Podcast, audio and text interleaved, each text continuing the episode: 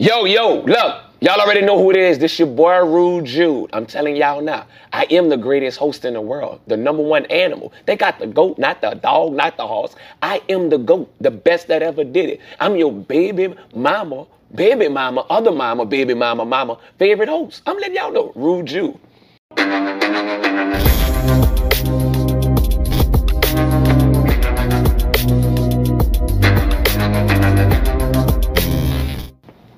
So you're called the greatest host in the world. Yes. Let's let's elaborate on that.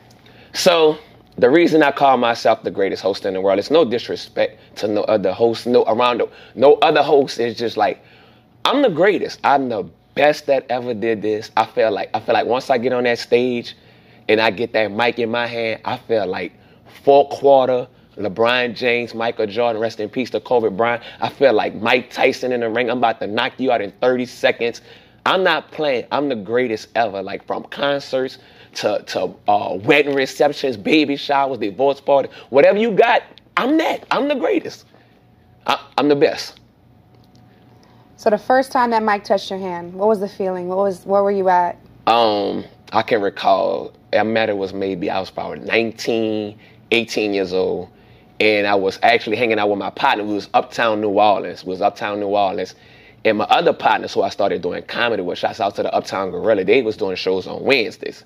So I was just like, they was like, man, we got my partner. They was talking about me. I was like, I'm coming over there. They was like, we getting it in tonight. It was on Wednesday nights. I went over there. They did. They, they was doing skits like in Living Color. So they was like, they bringing me up. I'm like, five minutes into it, I was like, I, they, they had a drink. I think it was uh, Alizé and Hennessy. So it was Alizé Hennessy. I was like, they was like, what you want to drink? I was like, give me Alizé Hennessy. I'm about to go bananas. Crowd went crazy. The next day, they called me. They was like, bro, we want you part of the show. And I, it was it was from on from there. Like maybe 23 years later, now still here. Yeah. Beautiful. So my thing is this: Uh huh. Do you have any intentions to go into film? Well, I actually shot my first movie, maybe what what was it last year, two years ago, trying to come up. We I did trying to come up, which was shot based in New Orleans. Got good reviews. It was a crazy shout out to Nat, my homeboy, put me in there. It was other my comedy brothers was in the movie, Mario P, Rob Kazi, P Town Mo, and that was a first time experience on film. So we got actually trying to two part part two coming out.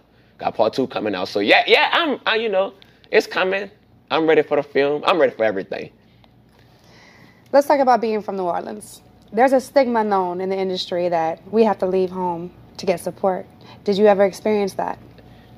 Mm, it's like a two-way thing with me. Like honestly, I get. I, I'm not gonna never say I ain't get support in the city because I'm the first stand-up comedian in New Orleans who did a one-hour stand-up special. First, let me say that again. First one that ever did a one-hour stand-up special sold out over 450 people. So I, I mean, it's there. It's it's support. It's balance. It's a balance. And but once you step out, you'll see. I'm gonna tell you like this here. Once you step out of New Orleans, and we are very talented people. I think we get stuck down here in New Orleans. Once you step out and you see that other people love you, you'll realize it's more than New Orleans. Cause I stepped out. You know, we get trapped down here like, man, they love us. You love New Orleans. I ain't going nowhere. Stuck in my city. But then you get love from here and there. It's like I host shows in Houston, Atlanta. It's like, bro, you can. You got to step out. You got to step out your boundary. Why do you think there's a fear of stepping out of New Orleans? Well, for everybody, I mean, we get we get trapped down here.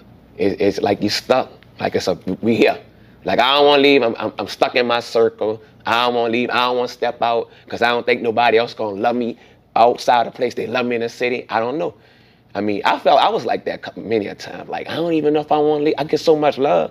Then you could get love. Like I went this first show in Houston. It was love there. Went to Atlanta. It was love there. But I was on traveling with Mannie. I saw my big brother Mannie Fresh. Took me under his wing as his host, and I saw love from state to state to state. So all the artists, man, y'all step out of y'all boundaries. Get out of New Orleans. We love out. It's a beautiful place, but step out, man. It's love everywhere. So, with all these travels, with all these shows, I know there's some stories. You just gotta tell us. What is the craziest story ever? Come on. Oh man, the tr- traveling the craziest story. All right, let's see what the craziest, craziest one was. Oh, There's so many of them. I know, I know one of them. Me and Matt, we did a show in San Diego, and I got so wasted. I got so wasted at the show. Mannie and them was like, bro, we got to get on a plane. I told him, I was like, bro, I'm about to just stay in a hotel. So that, you know, it was many st- crazy stories. Yeah. it's a bunch of them. In this industry, it can be very political. Uh-huh. What advice would you give to somebody that's interested in getting into, let's say, hosting, DJing? How, what, what, would, what advice would you give? Man, stay humble. Don't never get, stay humble. Respect your craft, respect other people's craft. First, the first thing, first important thing is continue with God on your journey. That's the most important thing is stay humble. Continue with God. Don't get out of don't get out of line. Stay on your lane. Stay on your journey. Stay focused. Stay right here. Don't worry about that. Don't worry about what nobody else is doing. Cause I, I don't I don't worry about what no other host doing, and I don't worry about what no other comedian doing. Um, no other entertainer, cause I'm focused on my own journey. Focus on your own shit. That's it. Focus on you. Cause once you get, I'm not. I can't worry about what you know no other comedian do. I gotta focus on my own shit. Sounds like you have a good balance. So, is, does the wonderful family man also bring that balance? I mean, how do we separate family life with the entertainment? Does it merge? It, it, it merged. It. So it merged. It definitely merged now because my wife is my manager. So it, it merged. At first, it was like my wife didn't understand it. She, you know, she was just like, you know, when you, what time your show over with? What time you gonna be home? And I'm like, it ain't no set time. You know, now it, it all come together. Like I say, now my wife do my booking. That's who my manager. All the money is coming home now. So it's love. That's that's my blessings, and I really think that my wife is like a major. Ma- I'm not gonna say if I know that my wife is a major, major part of what my success is now. Definitely.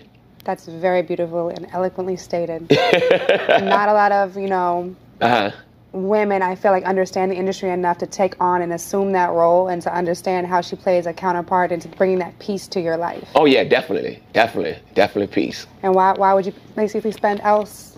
Why would you? Uh, how is the word I want to say? Hold on. You know what it is. Yeah. yeah. Like not having to spend money outside of home and bringing that inside, like right. That's profitable. Why have anybody else make the money when home can make the money first? Exactly. And that's what you're supposed to do as a partner. Right. Bring you know get into those roles, fill those positions. Yeah, because at first I was doing my own bookings and I was like, this too much, it's too much. I'm like, I told her, I was like, look, I'm about to give you this job, this this position. Mm-hmm. I need you to be my manager, like straight up. Did she ha- did she have any like contrast with it? Was she kind of nervous about it? No, she was like, let's go. Like my wife don't play. She'd be like, I'd be like, she'd be like, I got, I'm got this booking and they saying this and that. Nope, I ain't doing. It. I was like, I'm like, that's why I got you as my manager. You going in? Let's get it. Let's see. Hmm. Did you ever experience a breaking point? Like mentally, oh, physically, yeah. spiritually, like definitely. What definitely. triggered that? How did you get into it? I just was like, I'm about to give all this up. I'm about to stop. I don't want to do it no more. I just felt like I felt like I'm. I was like I'm. I'm good at what I'm doing, and I'm not at the point. I'm just still here. Like I ain't. I ain't reaching no next step. Like I'm about to stop. I'm gonna get me a nine to five job. This ain't what I want no more. This was a dream. This ain't gonna be reality. I quit. I'm done. And I just had, I was like, I don't want, like, this ain't it no more. Like, bro, why, why am I still here?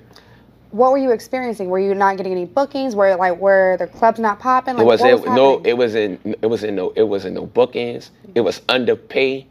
It was definitely underpaid. underpay. It was the hard was like, bro, I'm leaving the club with seventy-five dollars. I'm leaving the club with fifty dollars. I'm going ham in the club and this and that.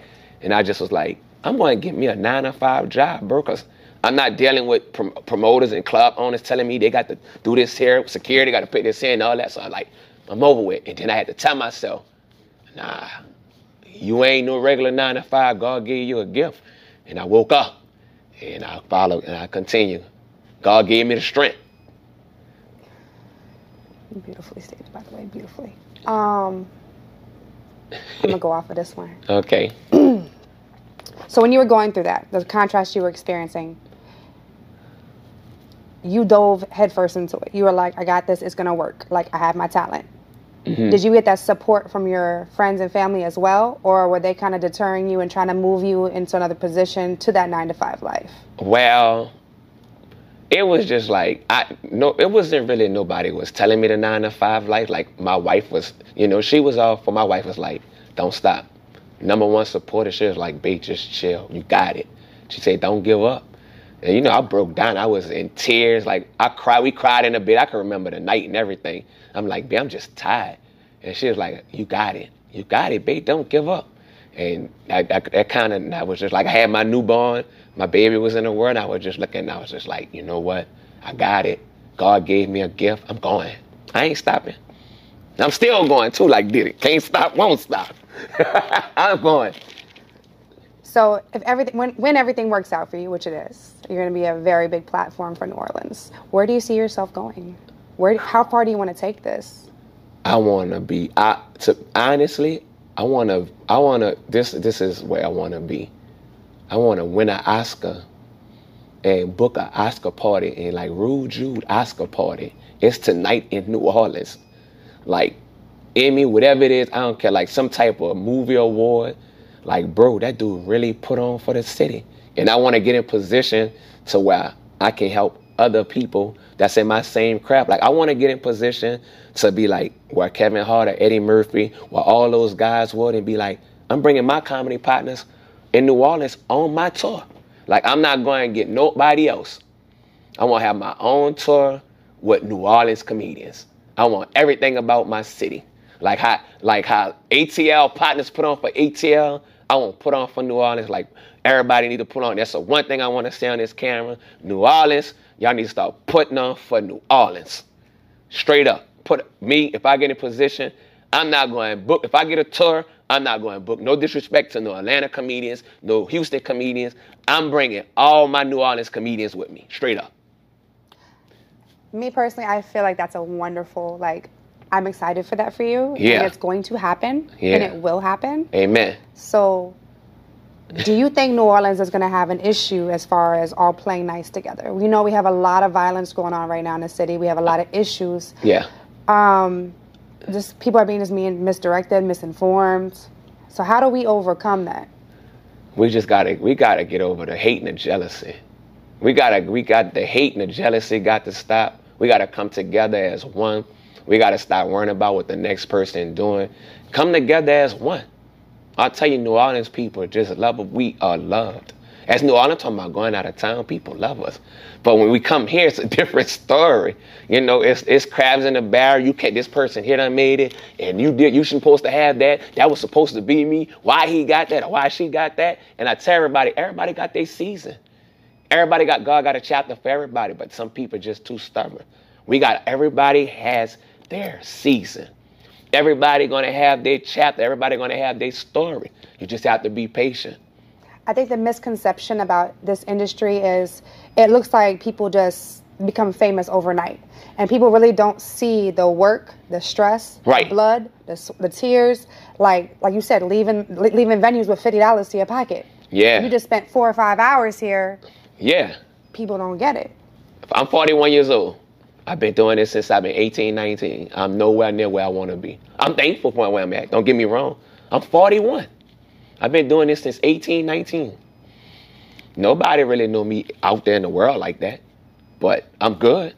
God has blessed me to continue to doing what I'm doing. So they ain't got no age limit. The reason why I'm saying that, they have an age limit. Age limit don't have no success. Age limit don't have no go. You can't say, oh, you 45, you got to stop by. you ain't got to stop. I went, I remember um, Essence Weekend, Steve Harvey was down and he said, man, I didn't get my, I was in a, um, with my brother, rest in peace, the Blowfish, one of the greatest ever. We went together and um, Steve Harvey said, man, I didn't get my big break till I was like 32, 33 years old. And I remember that till this I'm 41. Don't know when my big break gonna come, but I know it's gonna come. Growing up in New Orleans. Uh-huh. I feel like we experienced a lot of traumatic events in this city. When and when and what happened was your first traumatic event?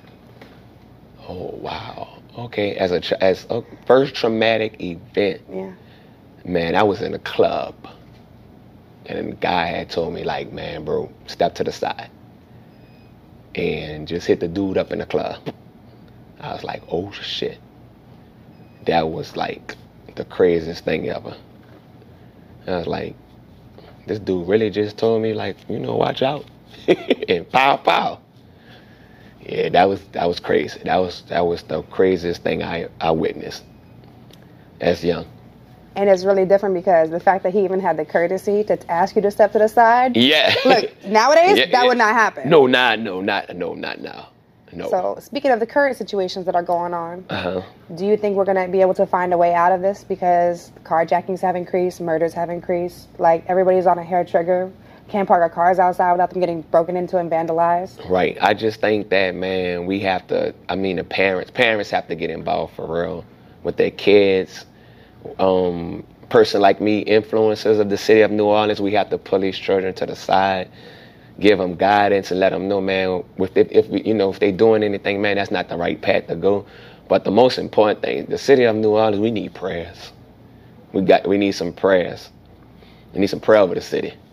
Yeah, it's, it's different right now. It's different from when I was growing up.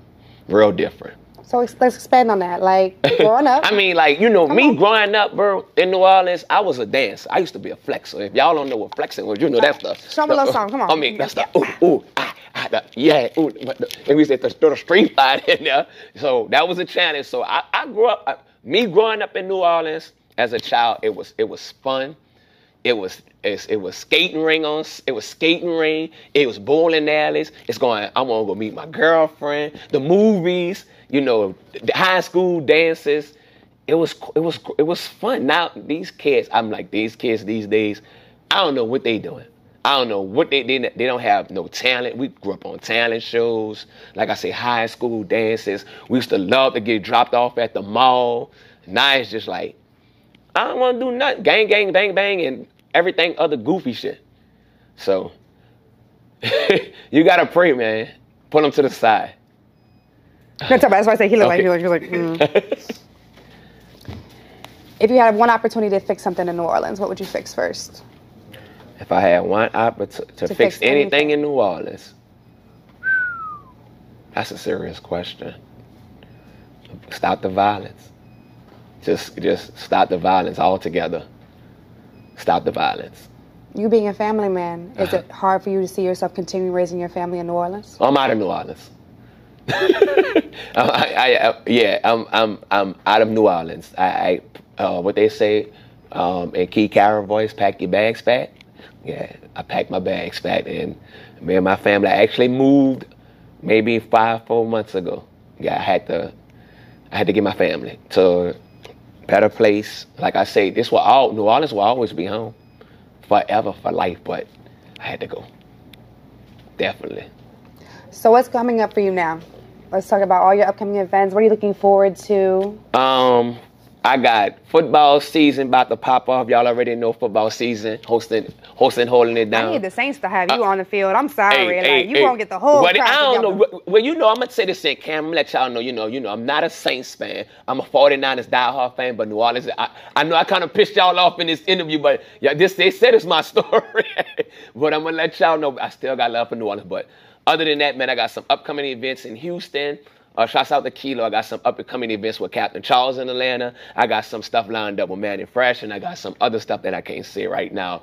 But I got a lot of stuff coming up, and I appreciate I appreciate everyone that supported me from day one, everyone that believed in me from day one, and I want to thank and, and support my. I want to thank myself because I believed in myself, and I supported myself, and I continue going on a journey. Can't stop in my Lil Wayne voice. Like they're not gonna stop doing what I'm doing because what I'm keep on doing, I'm gonna keep on doing. They're not gonna stop this here because at the end of the day, they know one thing that this is what I'm gonna do, the best, greatest ever.